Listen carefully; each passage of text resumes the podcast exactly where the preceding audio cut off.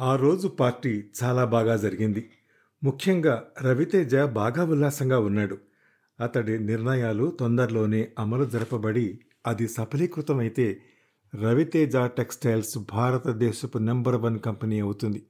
అతడికి నమ్మకం ఉంది. కొత్త డిజైన్స్ విషయంలో తనను ఎవ్వరూ కొట్టలేరని అతడికి తెలుసు. Raviteja textiles public limited company. కానీ నలభై శాతం షేర్లు శర్మవే. ఫైనాన్స్ డిపార్ట్మెంట్ అంతా ఆయనే చూసుకుంటాడు. ఇవి కాక మరి నాలుగు డిపార్ట్మెంట్లు ఉన్నాయి. రవితేజ ఉత్పత్తి మార్కెటింగ్ డిజైన్ రీసెర్చ్ విభాగాలు చూసుకుంటాడు. ఇంకో ముగ్గురు డైరెక్టర్లు మిగతా మూడు డిపార్ట్మెంట్లు చూసుకుంటారు. ఒకరి విషయాల్లో మరొకరు కల్పించుకోరు. అందుకే ఆ రోజు రవితేజ అంత ఆనందంగా ఉన్నాడు. అతడి పథకాలన్నీ ఆమోదించబడ్డాయి. అతడు ఇంటికి వెళ్ళేసరికి పదకొండున్నర అయింది. వంటవాడు తలుపు తీశాడు. బట్టలు మార్చుకుని పక్క మీద పడుకొని భార్య మీద చెయ్యి వేశాడు. ఆమె నిద్రపోవడం లేదు. ఒక్కసారిగా అతడి చేతిని విదిలించి కొడుతూ వచ్చారా? ఇప్పుడెందుకు రావటం? తెల్లారాక రావాల్సింది అంది విసురుగా. అతడి మీద చన్నీళ్ళు చల్లినట్టయింది. అతడి ఉత్సాహము ఆ రోజు గెలుపు అంతా ఒక్క దెబ్బతో పోయాయి. అతడి మనసు ఎప్పుడో గాని అంత ఆనందంగా ఉండదు. అదంతా ఎగిరిపోయింది.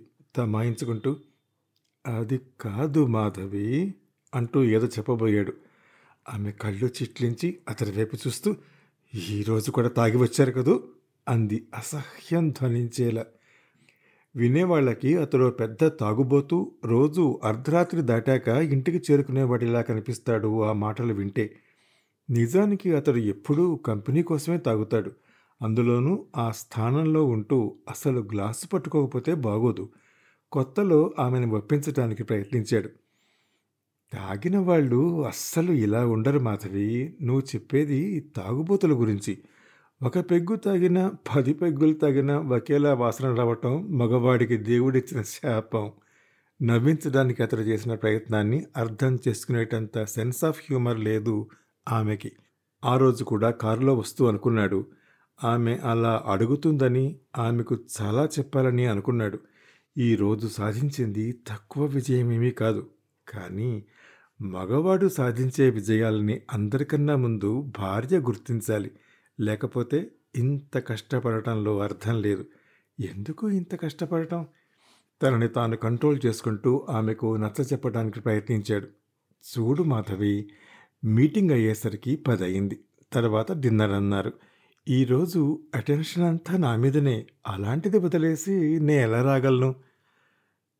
నన్ను ఎందుకు కట్టుకున్నారు? ఆ ఫ్యాక్టరీనే కట్టుకోలేకపోయారా? అతడు నవ్వాడు. రెంటిని ఒకేసారి కట్టుకున్నాను. మన పాత రోజులు మర్చిపోయావా మాధవి? రాత్రింబవాళ్ళు నేత మగ్గాల మీద బతుకులు గడిపిన రోజులవి. కష్టపడకపోతే పైకి రావడం కష్టం. ఇప్పుడు మనం ఇంత సుఖం అనుభవిస్తున్నామంటే కష్టపడటం వల్లే కదా. చాలండి.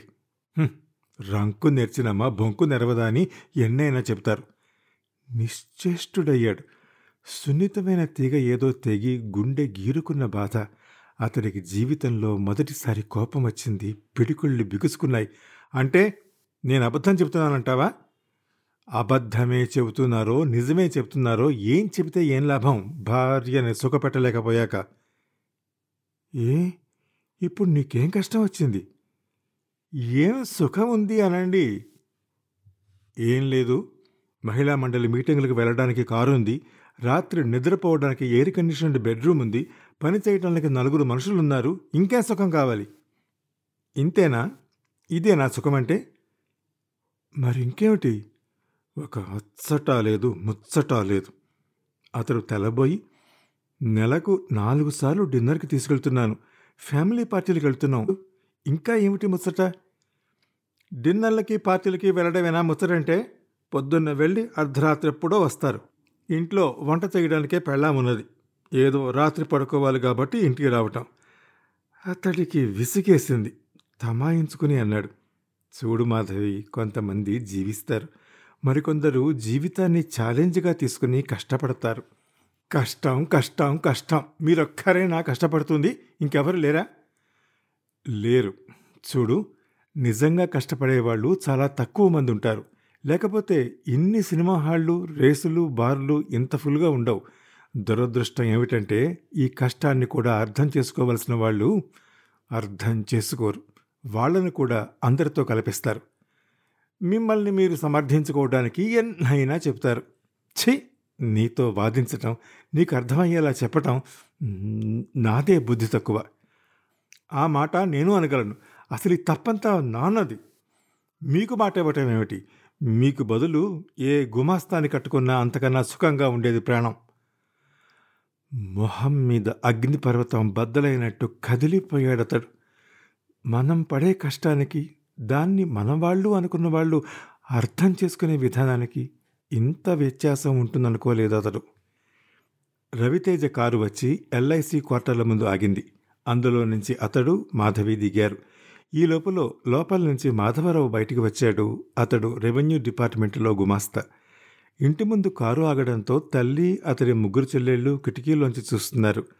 రవితేజ కారులోంచి రెండు పెద్ద పెద్ద దండలు తీసి చేత్తో పట్టుకుని లోపలికి నడిచాడు.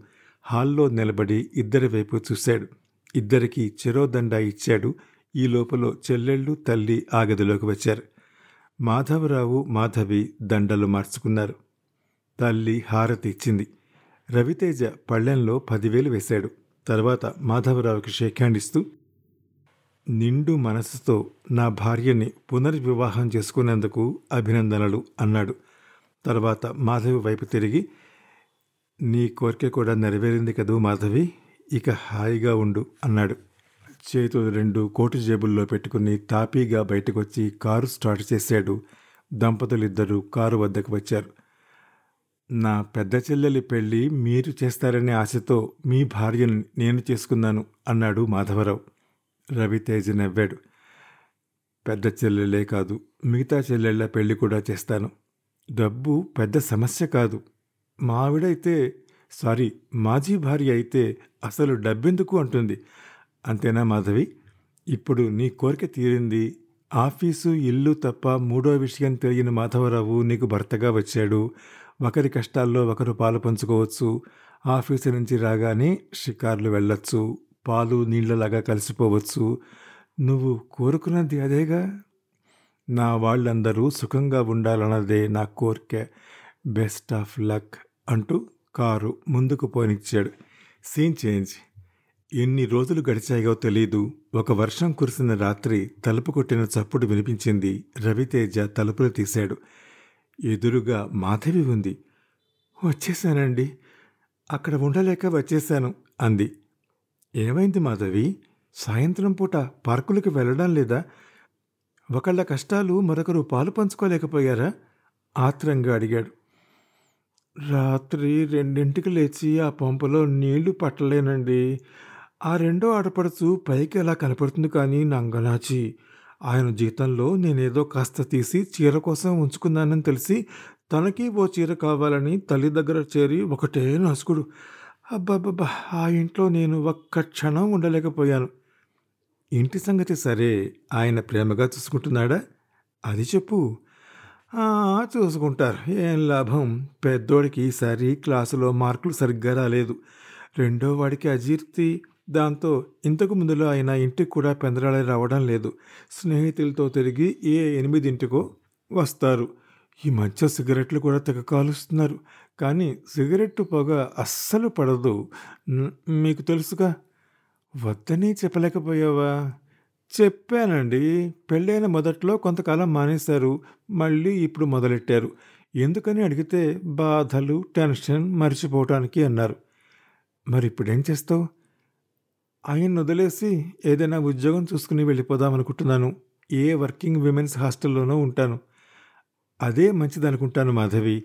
నీ మనస్తత్వానికి ఎలాంటి మగవాడు సరిపోడు. అదేమిటండి? తను కొన్న చీర కన్నా తన తోటికోడలు కొనుక్కున్న చీరే బాగున్నట్టు తోచటం సహజం.